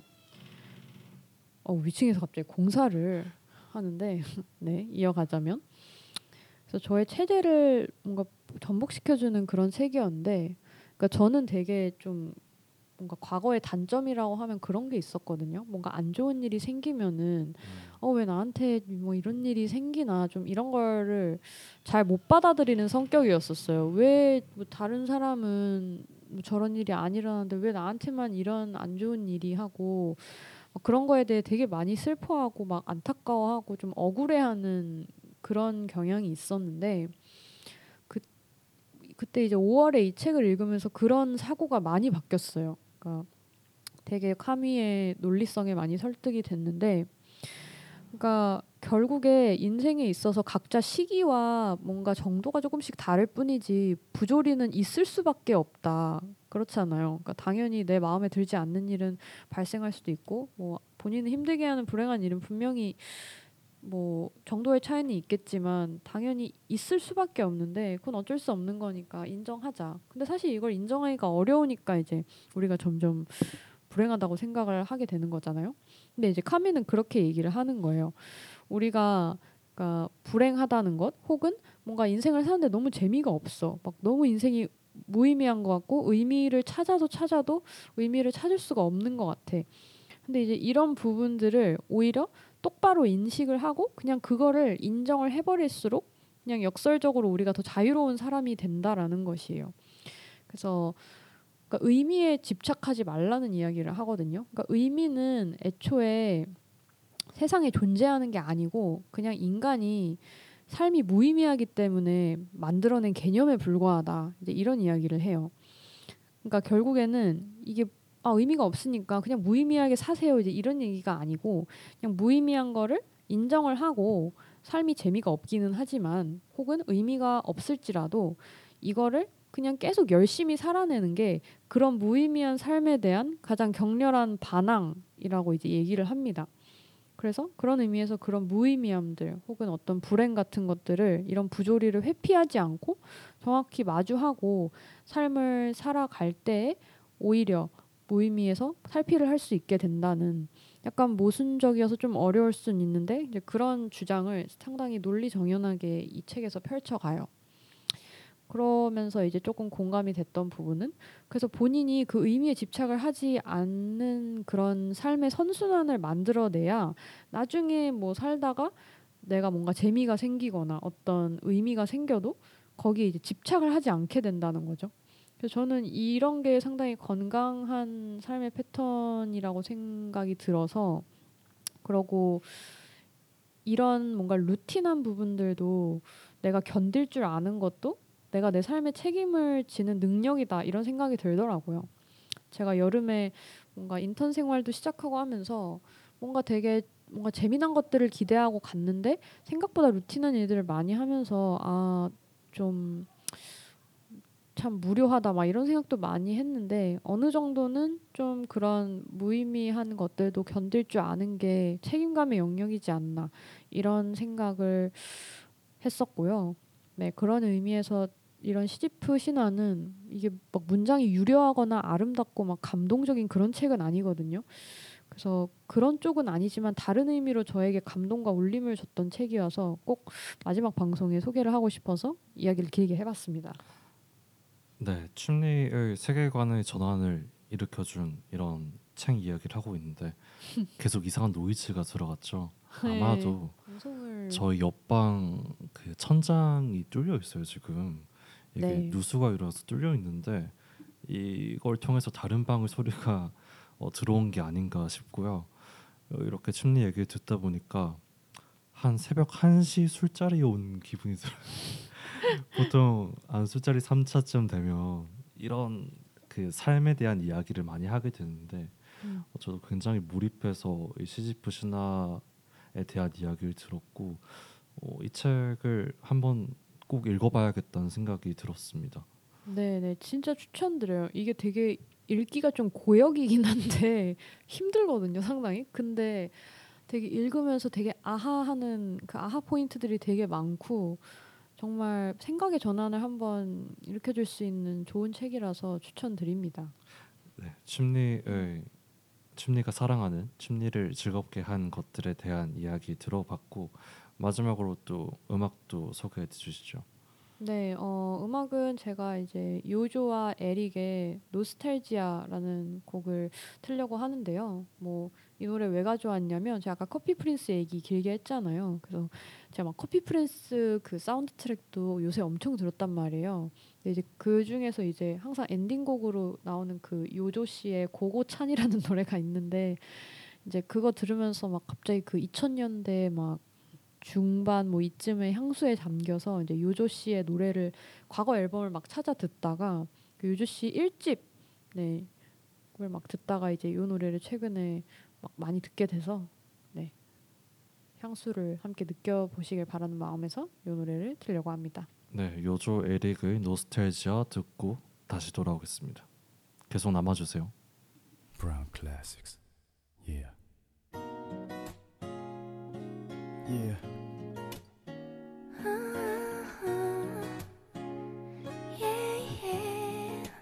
Day we die, you heard me? Huh. Nothing could ever change us. You already know. 네, 요조 에릭의 노스텔지아 듣고 왔습니다. 어, 침리의 이야기가 끝났고 이제는 제 이야기를 시작할 수의 이야기를 시작할 시간인데요. 네. 어, 제가 좋아했던 좋게 봤던 영화 한 편이랑 또 좋게 읽고 있는 책 한 권을 소개하려고 합니다. 음. 먼저 영화는 어, 너의 눈을 들여다보면이라는 음, 영화예요. 미야케쇼 감독 작품 키시 유키노 배우가 주연을 맡은 일본 영화입니다. 방송을 하지 않던 시기에 봤던 영화들 중에 가장 인상적인 작품이라서 들고 왔어요. 음, 오가사와라 케이코라는 청각 장애인 복서의 자서전을 바탕으로 어, 각색을 한 작품이고요. 어, 영화의 주인 그 줄거리를 간단하게 소개해드리겠습니다. 네. 주인공 케이코는 선천적 청각 장애를 지닌 2년차 프로 복서 복싱 선수입니다. 음, 불리한 조건에도 불구하고 매일같이 훈련을 하고 생계를 위해 호텔 청소 일을 함께 하고 있어요. 영화를 보면 케이코의 눈, 시선을 항상 살피게 됩니다. 복싱을 할 때 상대를 바라보는 것, 그리고 청각 장애인이기 때문에 소통을 위해 상대의 얼굴과 몸짓을 잘 살펴야 하기 때문이죠. 영화는 청각 장애인 복서로서 또 체구가 작은 청각장애인 여성으로서 케이코가 어떤 생활을 하는지 찬찬히 들여다봅니다. 케이코의 삶에 큰 변화가 닥치는데요. 오래됐지만 아주 소중한 케이코가 소속된 복싱 체육관이 문을 닫을지도 모른다는 소식이 들려옵니다. 케이코는 복싱을 그만둘지 계속 앞으로 나아갈지 고민하게 되는데요.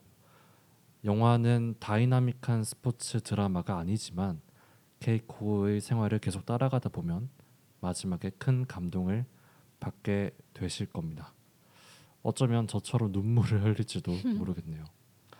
이 영화의 특징이 어, 요즘 다른 디지털 영화들과는 다르게 16mm 필름으로 찍었어요. 그래서 굉장히 고즈넉하고 아름다운 도쿄 구도심의 풍경을 볼 수 있고 복싱 체육관이라든가 인물들의 얼굴도 굉장히 필름의 질감을 잘 살려서 촬영을 했어요.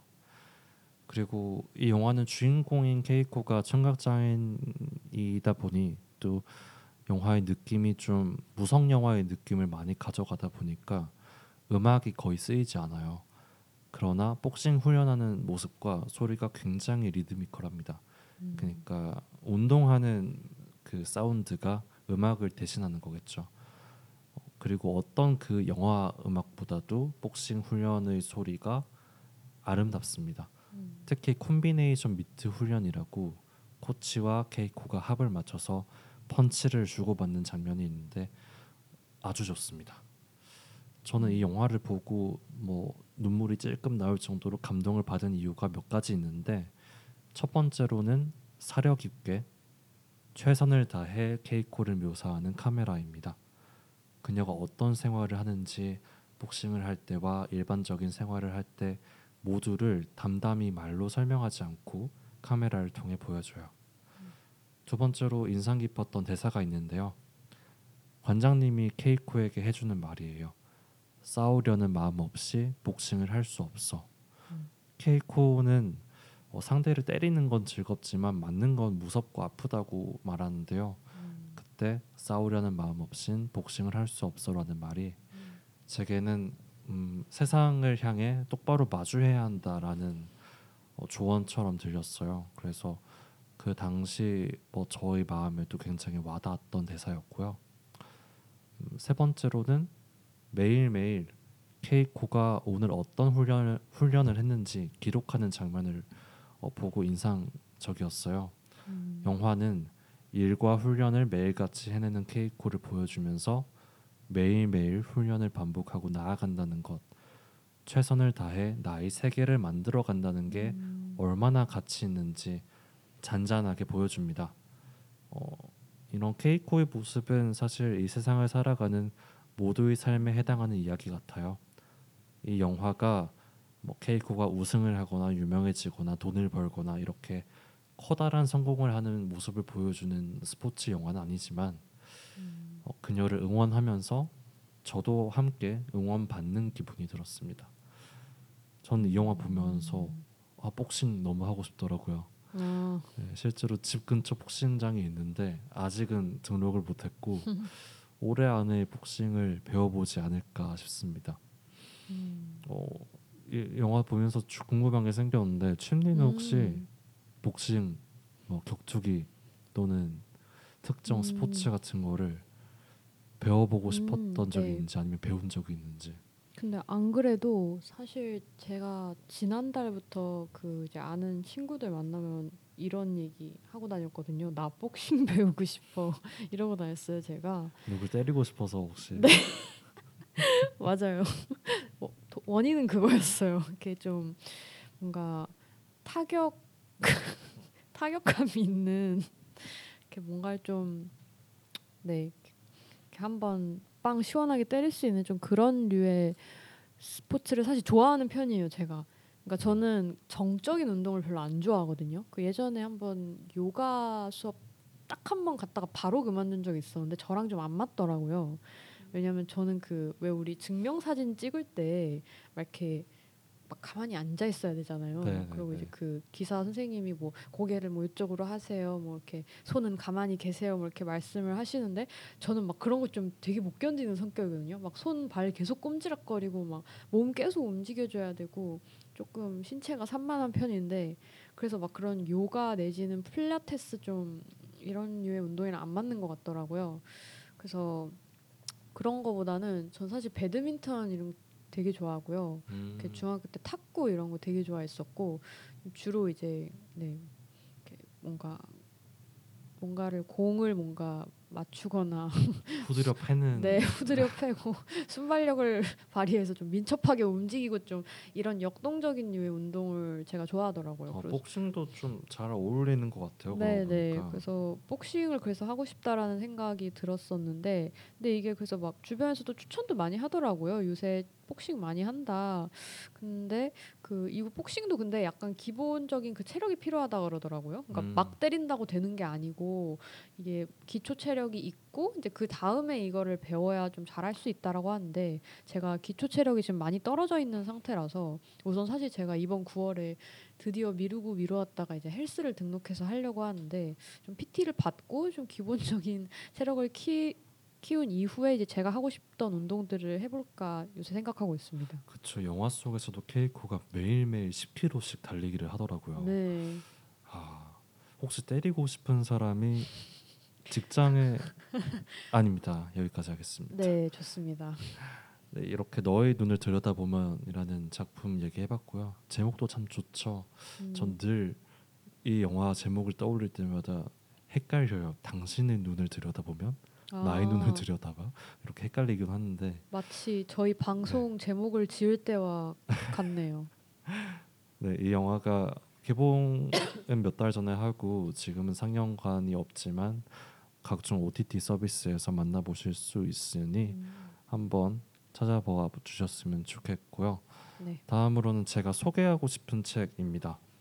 어, 앤드류 솔로본이 쓴 한낮의 우울이라는 책이에요. 음, 어, 이 책은 굉장히 비싸고 3만 8천 원이나 하는 양장본 책이고 1000페이지 가까이 되는 굉장히 음. 두꺼운 하지만 아주 좋은 책입니다. 음, 전 너무 두꺼워가지고 발췌독을 하고 있는 중인데 어, 제목에서도 아시다시피 우울증 관련한 책이고 또 우울증과 관련해서 20여 년간 아주 큰 사랑을 받은 책입니다. 어, 저자인 앤드류 솔로몬은 작가로서 탄탄한 커리어를 쌓아오다 중증 우울증으로 인해 고통받습니다. 그는 자신의 우울증 경험을 상세히 기술하고 또 여러 전문 서적과 다른 환자들의 경험담을 소개하면서 우울증을 다면적, 다층적으로 다뤄요. 어, 이 음. 책을 다 읽기에는 시간이 마, 많이 걸리겠지만 어, 제가 이 책을 보면서 인상적이었던 몇 부분을 음, 낭독해 보려고 합니다. 좋아요. 네, 페이지 56에서 57 페이지까지 어, 서론에 해당하는 챕터 1 슬픔과 우울에서 어, 낭독 한번 해보겠습니다. 네, 자신의 우울증을 통해 배움을 얻는 사람들은 우울증 체험으로부터 특별한 도덕적 깊이를 얻을 수 있으며 이것은 그들의 고통의 상자 밑바닥에 고이 놓여 있다. 음, 우리에게는 피할 수도 없고 피해서도 안 되는 기본적인 감정의 스펙트럼이 존재하는데 나는 우울증이 그 스펙트럼 안에 슬픔뿐 아니라 사랑과도 가까이 존재한다고 믿는다. 우울증을 상대로 싸우는 것은 곧 자신과 싸우는 것이며 싸움에 앞서 그런 사실을 알아야 한다. 나는 우울증을 제거하려면 우리를 인간이게 하는 정서적 메커니즘들을 손상시키는 방법밖에 없다고 믿는다. 따라서 과학이든 철학이든 미봉책을 통해 접근해야 한다. 다음 문단입니다. 이 고통에 이른 것을 환영하노라. 그대는 이것으로부터 배움을 얻으리니 일찍이 오비디우스가 한 말이다. 미래의 우리 인간은 화학적 조작을 통해 두뇌의 고통의 회로를 찾아내 그것을 통제하고 제거할 수 있게 될 것이다. 나는 영원, 영원히 그렇게 되지 않기를 희망한다. 그것을 제거하는 것은 경험을 몸이 건조하게 만들고 복잡성을 침해하는 것이기 때문이다. 나는 세상을 구차원으로 볼 수만 있다면 기꺼이 커다란 대가를 치를 용의가 있다. 나는 고통받는 능력을 포기하느니 차라리 평생 막연한 슬픔 속에서 살 것이다. 그러나 고통과 심한 우울증은 다르다.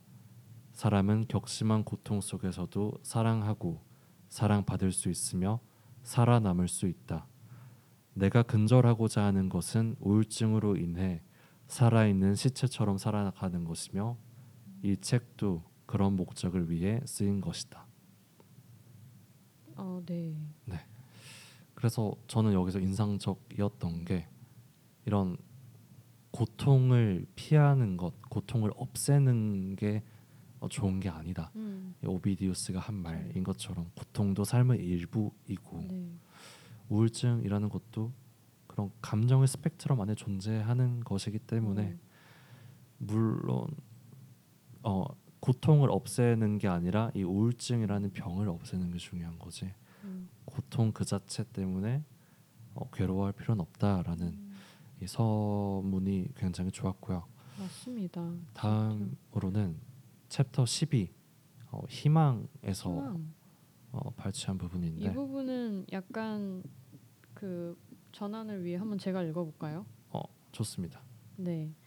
어, 페이지 730쪽입니다. 730쪽의 챕터 12 희망에서 발췌한 부분입니다.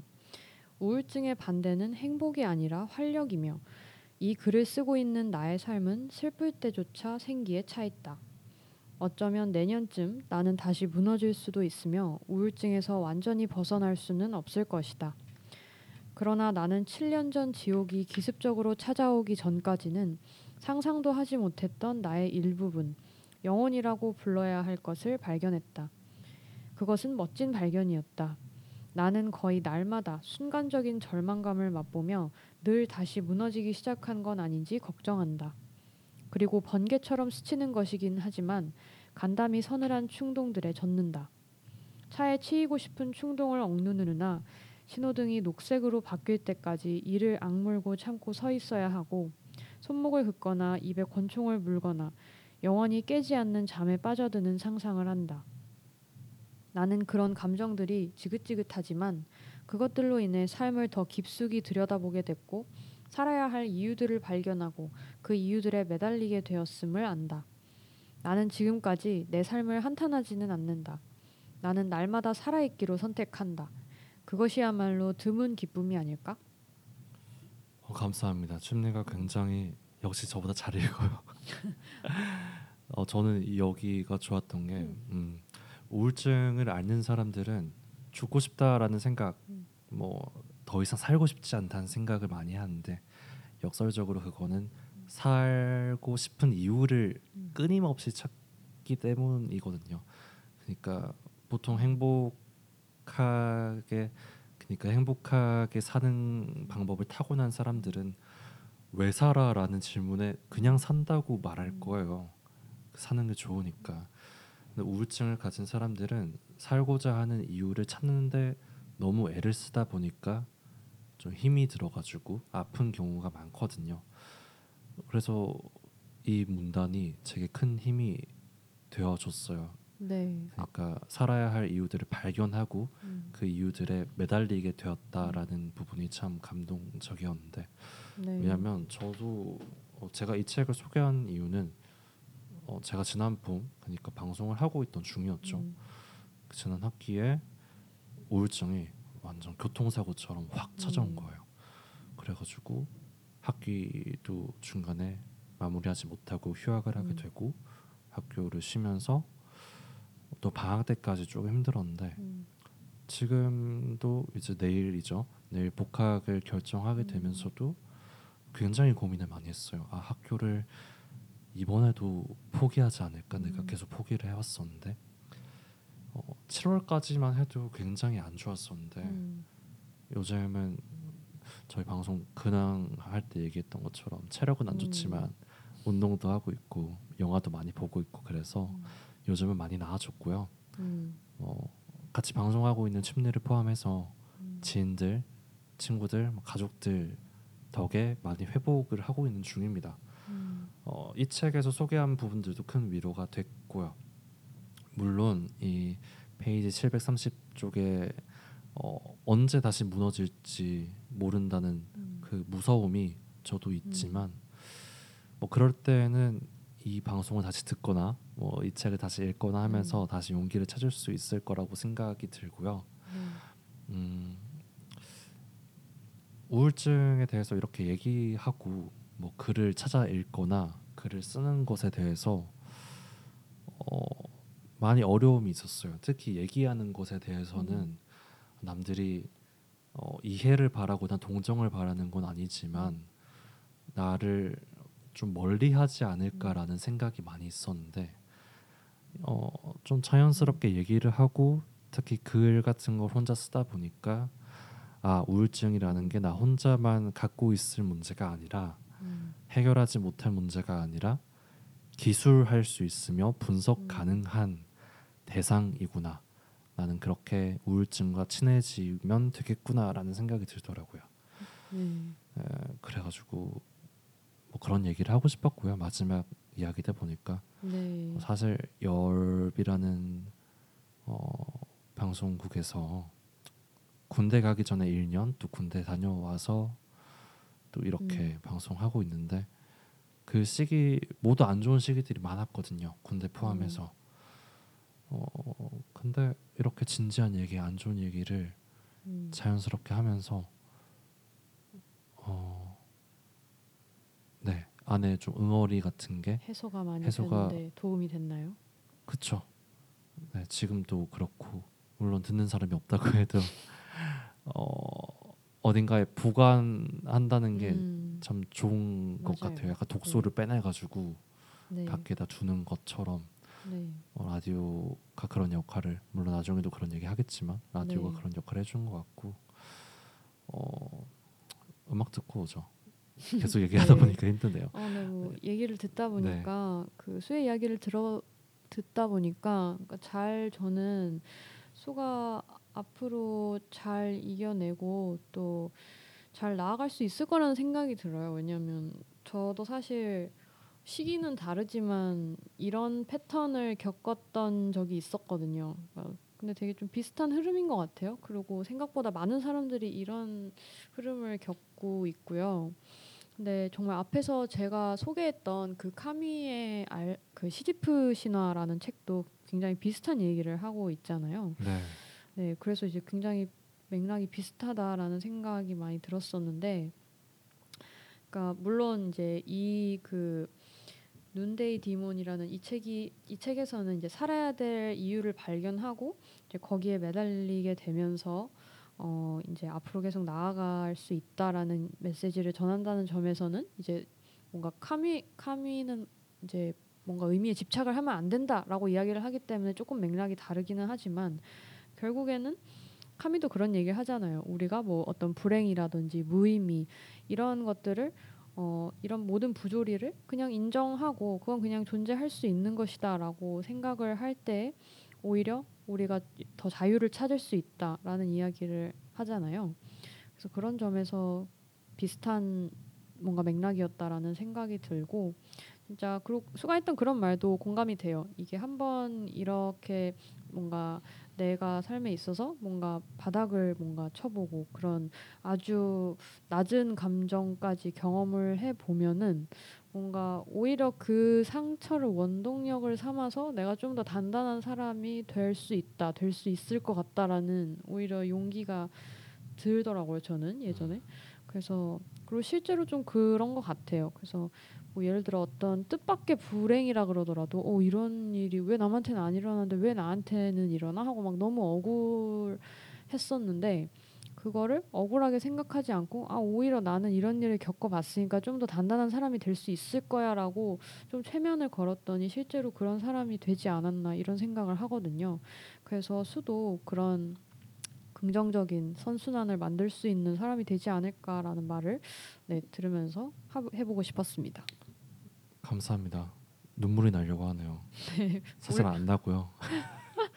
사실 안 나는데 뭐 어차피 오디오니까 네, 제가 어, 또 우울과 관련해서 이 힘들었던 시기 발매됐던 음, 앨범이 있는데 어, 저드라는 여성 R&B 아티스트의 봄이라는 노래 오. 어, 그 음반입니다.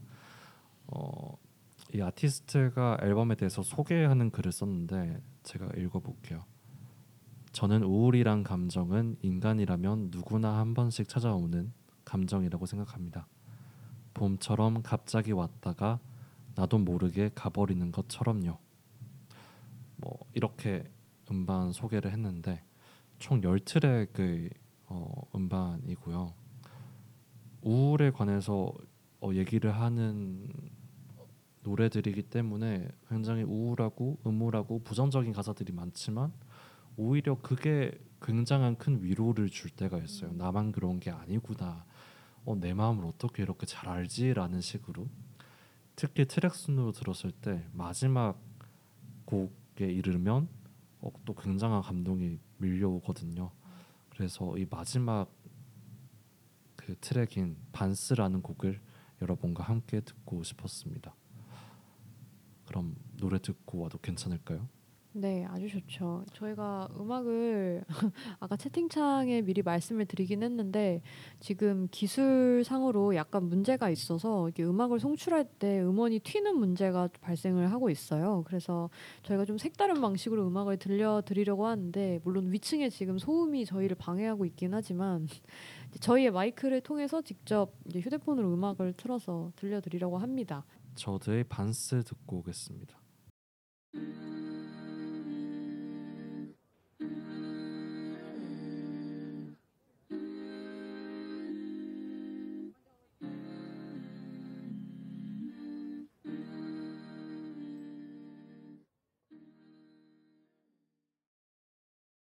네, 저드의 반스 듣고 오셨습니다.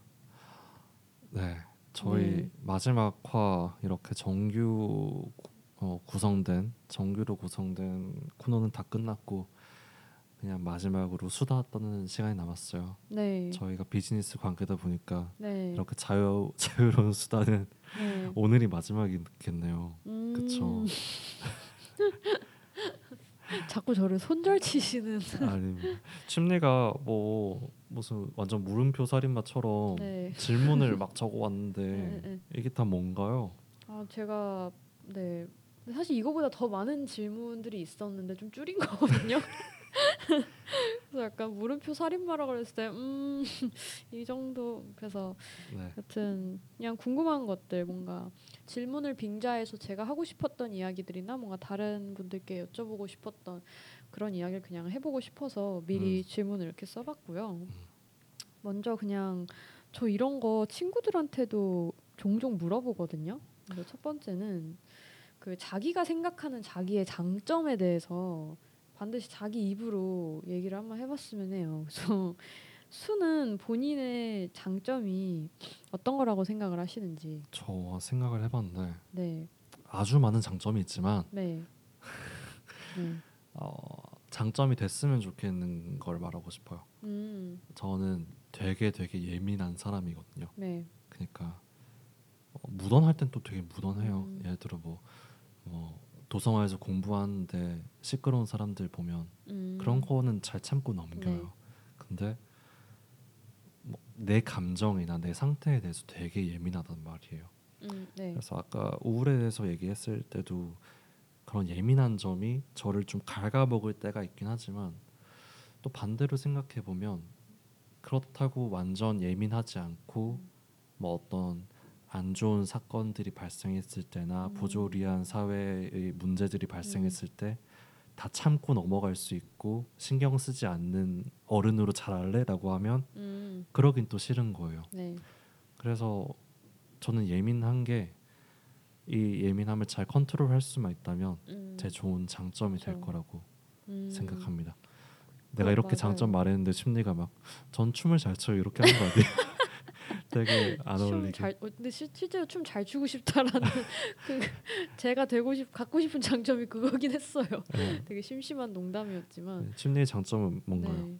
아, 네. 아, 제 장점 얘기하기 전에 그 네, 실제로 그 수 얘기를 들으면서 근데 진짜 저는 그 저도 이거 중요하다고 생각하거든요. 그러니까 본인을 갉아먹지 않는 선에서 저는 예민함을 가지고 있는 게 그러니까 본인을 위해서도 뭔가 자기가 좋아하는 주위의 사람들을 위해서도 그리고 사회를 위해서 되게 도움이 된다고 생각을 하기 때문에 저는 예민함도 장점이라고 생각해요. 왜냐하면 저도 사실 좀 예민한 사람이거든요. 그러니까 그만큼 되게 좀 다면적으로 다층적으로 뭐 본인에 대해서든 뭐 상황에 대해서든 조금 생각하고 분석하는 그런 능력이 좀 있다고 생각을 해서 약간 그런 촉을 가지고 있으면 본인한테도 분명 뭔가 사회에서 살아갈 때도 좀 도움이 된다고 생각을 하거든요. 아, 근데 예민한 네. 사람들은 체력을 많이 키워야 해요. 맞아요, 맞아요. 너무 피곤해. 맞아요. 그래서 주의해야 될 점이 네. 그 신체적 체력을 좀 갖춰서 그 본인의 그 예민함이라는 역량이 무뎌지지 않게 너무 지치지 않게끔 하는 게 좀 중요한 것 같습니다. 음. 네. 심리가 그럼 생각하는 네. 심리의 장점은 제 장점은 근데 저도 장점 많은데 그 최근에 조금 생각을 정리를 하게 됐는데 저의 장점을 어 저는 그렇게 생각하거든요. 저는 제가 감정 기복이 되게 심한 편인데 그게 겉으로 안 드러나요. 오, 좀 잘 안 드러나는 편이거든요. 그래서 그런 얘기를 되게 많이 들었어요. 그러니까 되게 좀 감정 기복이 없을 것 같다. 뭐좀 차분할 뭐든지. 차분한 거, 네 차분하다를 정말 제가 제일 많이 듣는 형용사가 차분하다인데 되게 차분하다, 뭔가 감정 기복이 없을 것 같다, 그냥 뭐 무딘 것 같다 이런 얘기 좀 많이 듣는데 근데 사실 그런 얘기 들으면 약간 속상할 때 있어요. 왜냐하면 저는 감정 기복이 되게 심하고 막 내면에서는 전혀 차분하지 않고 막, 막 속으로는 막 울고 막 화나고 욕하고 막 다 하고 있는데 그게 겉으로만 안 드러날 뿐이거든요. 그래서 아 이런 감정들을 몰라주다니 하면서 되게 안타까울 때가 있는데 좀 그냥 그런 게 드러나지 않는 게 좀 장점인 것 같더라고요. 또 뭔가 클수록 아까도 말 없는 소녀 때 얘기를 했지만 뭔가 괜히 말했다가 손해 보는 경우가 생각보다 많은 것 같아요. 그러니까 굳이 하지 않아도 될 말 막 많이 하다가 실수하고 막 괜히 오해를 사고 이러는 것보다 그냥 필요할 때 내 감정을 꺼내고 뭐 그냥 내가 정말 소중하게 생각하는 사람들한테만 꺼낸다든지 아니면 뭐 그냥 뭐 직장에서든 뭐 비즈니스 관계에서는 정말 뭐 그냥 왜냐하면 저는 그렇게 생각하거든요. 그러니까 뭔가 차분하게 보이는 이유가 그것 때문인 것 같아요. 그러니까 물론 막 진짜 기쁠 때도 있고 진짜 화날 때도 있지만 그걸 막 감정 가는 대로 막 표출을 하면 나중에 뭔가 제가 어떻게 어떤 상황에서 그 뭔가 좀 그 standard라고. 좀 표준적인 지점을 어떻게 잡아야 되는지 좀 모르겠더라고요. 음. 그러니까 막 갑자기 막 너무 기쁘다가 막 갑자기 화내다 그러면은 이게 뭔가 겉으로 보여졌을 때 뭐 약간 나의 평균을 어떻게 유지해야 되나 이게 좀 혼란스러워서 그래서 그냥 막 기뻐도 그냥 막 너무 기뻐하지 않고 막 화나도 너무 화내하지 않고 그냥 일정한 걸 유지하는 게 좀 사회생활 할 땐 편리하다라는 생각이 들었어요. 그러니까 음. 편리하기 때문에 좀 그렇게 하다 보니까 차분하다라는 얘기를 듣지 않나 이런 생각이 좀 최근에 정리가 돼서 네, 저의 장점은 좀 그건 것 같습니다. 저는 기쁜 어, 마음이어도 남들은 뭔가 삐졌나 이렇게 생각할 때가 있어서 저를 보고 왜 기분이 안 좋나 이럴 때가 와, 있어서 아. 근데 저도 이 말 진짜 많이 네. 들었어요. 예. 어, 난 분명히 지금 맞아, 진심으로 좋은데 왜 아 너무 기쁜데. 좀잘 웃는 연습이 필요하겠다는 맞아요, 생각도 맞아요. 들었고 어, 다음 질문은 심리가 먼저 답해 주세요. 각자에게 영화가 음, 어떤 의미인지 맞아요. 심리에게 이건- 영화란. 네, 이게 저희 영화 방송이다 보니까 이 질문 넣었는데 네. 저에게 영화란 아, 이 질문 참 어려운데 근데 제가 영화를 저는 사실 좋아한 지 그렇게 오래되진 않았거든요. 이제 뭐 정말 영화를 좋아하시는 분들이나 뭐 옆에 있는 수를 포함해서 근데 제가 왜 영화를 좋아하게 됐을까를 생각을 했는데 저는 약간 어 근데 좀 되게 뭐 뻔한 용어이긴 한데 뭔가 일탈을 가능하게 해주어서 그런 것 같아요. 뭔가 제가 현재 속해 있는 세계에서 잠시 떠나서 뭔가 다른 세계를 체험하고 올 수 있는 그런 경험을 해주기 때문에 너무 좋은 것 같은데 이제 이거 얘기를 하면서 생각나는데 제가 되게 좋아하는 시가 하나 있어요. 그 뭐 영문학에서는 굉장히 이제 유명한 시인이죠. 그 로버트 프로스트. 우리나라에서는 그 유독 그 가지하는 음. 길이라는 시가 굉장히 유- 이제 유명하고 많은 사람들께 사랑을 받았는데 이제 로버트 프로스트의 시 중에서 자작나무라는 시가 있어요. 그 제목이 벌치스인데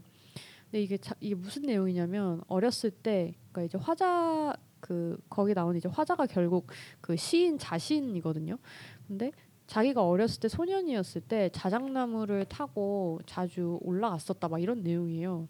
그러니까 나무를 타고 올라갔다가 올라가서 뭐 세상 구경도 하고 뭐 하늘도 구경하고 그랬다가 그러고 이제 다시 내려와서 뭐 생활하고 그러고 뭐 다시 나무 타고 올라가서 막 생활했다가 다시 내려오고 뭐 이런 자작나무를 타는 자기 소년이었다 뭐 이런 얘기를 하는데 근데 이제 그게 이제 어떤 비유냐면 자작나무를 타고 올라가는 거는 이제 현실을 떠나서 본인의 이상적인 세계로 모험을 떠나는 걸 이제 비유를 하고 있고 그 자작나무를 타고 다시 땅으로 내려온 거는 본인이 살고 있는 몸담고 있는 현실 세계로 이제 복귀를 좀 비유하는 식으로 해석을 하는 경우가 많아요. 근데 이제 저는 약간 그런 게 저랑 제가 뭔가 영화를 보는 방식과 비슷하다라는 생각이 들었었는데 어 그러니까 저는 제가 막 제가 발 디디고 있는 현실을 아예 막 도피하고 떠나고 싶고 이런 정도는 아니거든요.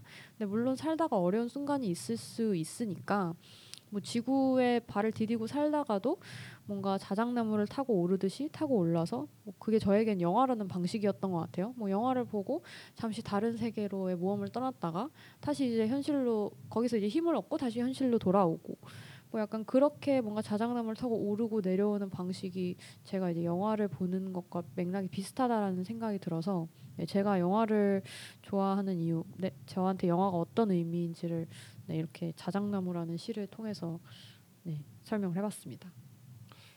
저도 비슷한데 그러니까 자작나무라고 했는데 저한테는 shelter라고 하죠. 약간 음. 피난처 또는 집 같은 어, 특히 그냥 영화라기보다는 어, 시네마 영화관을 포함한 영화가 저한테는 shelter의 역할을 하는 것 같아요. 특히 저는 뭐 10살 때뭐 10대 시절부터 혼자 영화관을 늘 다녔으니까 음, 그 장소가 굉장히 편안하고 음. 저에게는 안전하다는 느낌을 저는 많이 받고 지금도 그렇고요. 음. 그래서 영화관은 항상 제가 뭔가 힘들거나 지치거나 안 좋은 일이 음. 있을 때 가장 먼저 생각하고 갈 수 있는 곳이 음. 영화관인 것 같고 음. 영화도 그런 뭐랄까 자부심이 되는 저의 취미 넘버 원 음. 나는 영화를 좋아해라고 당당하게 말할 수 있는 음. 그런 역할인 것 같아요.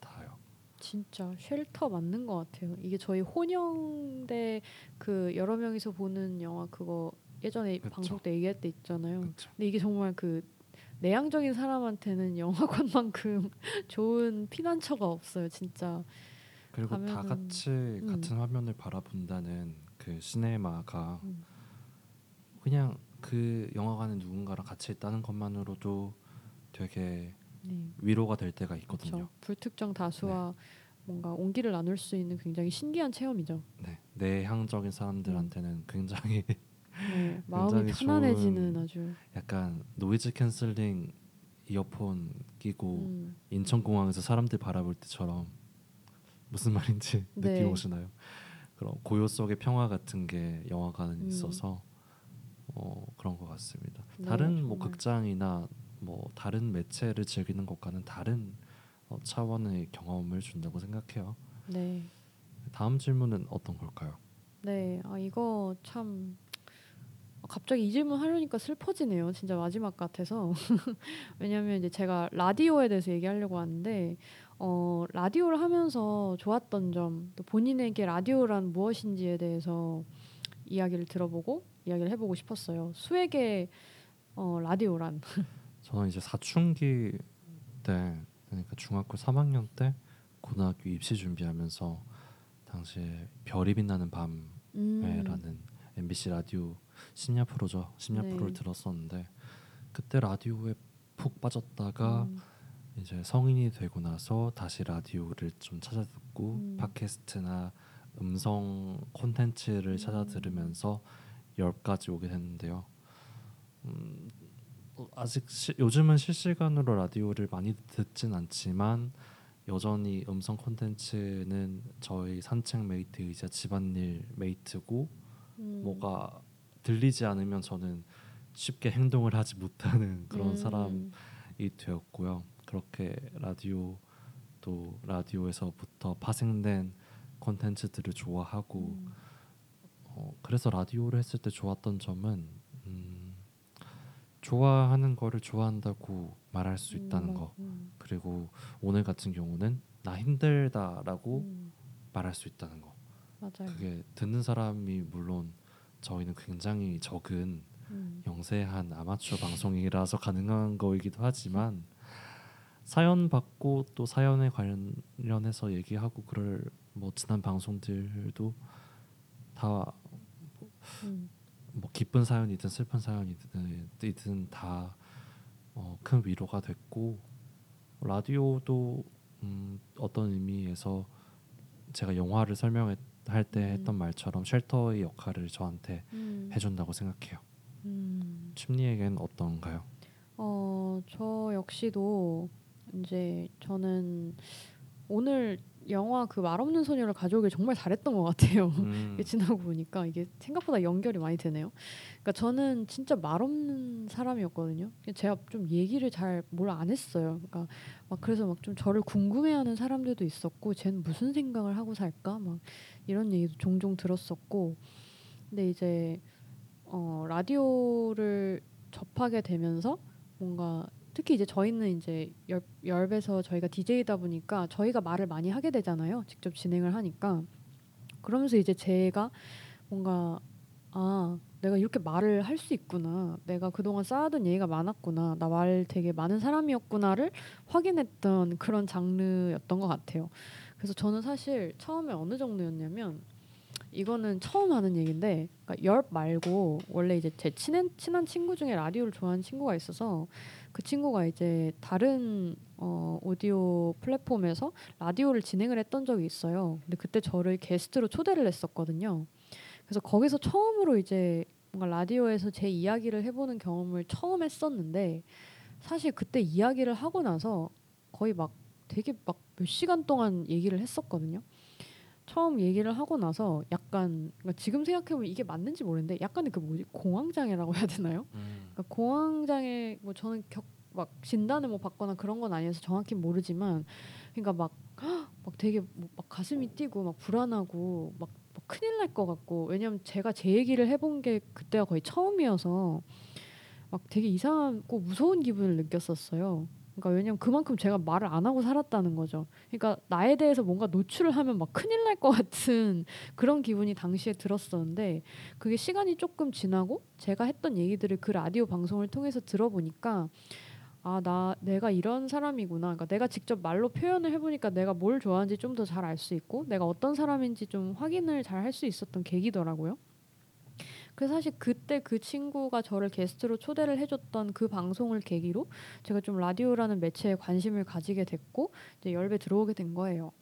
그래서 사실 이 친, 이 얘기는 그 친구 몰라요. 음, 아마 나중에 들으면은 뭐 좋아하려나 모르겠는데 그래서 좀 그런 계기가 있었고 그래서 이제 제가 열배 들어오게 됐죠. 그리고 이제 열배에서 이제 학기로는 내 학기고 뭐 중간에 다른 친구랑 뭐 다른 플랫폼에서 했던 것까지 포함하면 2년 반 동안 이제 라디오를 해 왔었는데 저는 라디오를 한 게 제가 대학 시절에 한 거 중에 제일 잘한 일이라고 생각을 하거든요. 이게 돌이켜 보니까 학년으로는 3학년 정도부터 한 건데 어쩌다 보니까 뭔가 일기장이 거의 2년 반치의 일기장이 쌓인 느낌이더라고요. 음, 그러니까 제가 그 때 무슨 생각을 했고 내가 저 말을 할 때 아 약간 저런 톤이었구나 저런 뉘앙스였구나 이런 것들을 고스란히 느낄 수 있는 그런 기록이 남는 게된 거잖아요. 근데 그거를 이제 딱 제가 한참 고민 많을 그런 20대 시기에 그런 기록을 남겼다는 게 정말 너무너무 잘했다는 생각이 들더라고요. 그래서 그리고 또 이제 수도 여러 번 얘기했지만 뭔가 이런 대화를 일상에서 많이 할 수 있진 않잖아요. 그리고 뭐 시간적 여유도 없을 뿐더러 이런 주제를 사람들이 뭐 얘기하기도 좀 낯간지러워하기도 하고 근데 이제 라디오 방송을 핑계로 이제 핑계라고 하면 좀 그러니까 라디오 방송을 이제 기회로 이런 이야기들을 좀 스스럼 없이 꺼내고 다른 사람들이랑 공유할 수 있는 게 정말 귀한 경험이었다라는 생각을 해요. 그래서 정말 저에게는 일기장과 같았고요. 라디오가 정말 제가 열을 시작한 건 정말 잘한 선택이라는 네, 생각이 들고 그래서 저, 저는 앞으로도 라디오를 뭐 언제가 될지 모르겠지만 계속 할 생각입니다.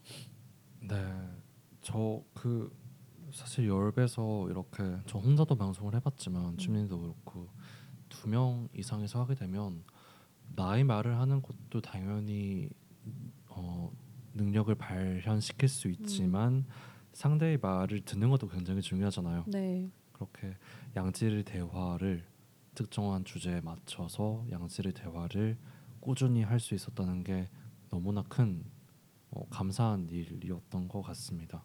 네, 그러면 춤리는 앞으로 라디오를 음. 계속 하고 싶다. 어떤 플랫폼이 음. 될지는 아직 모르지만 네, 무조건 저는 할 거고요. 음. 아마 열배서는 조금 슬프지만 마지막이지 않을까 싶어요. 오늘 방송이.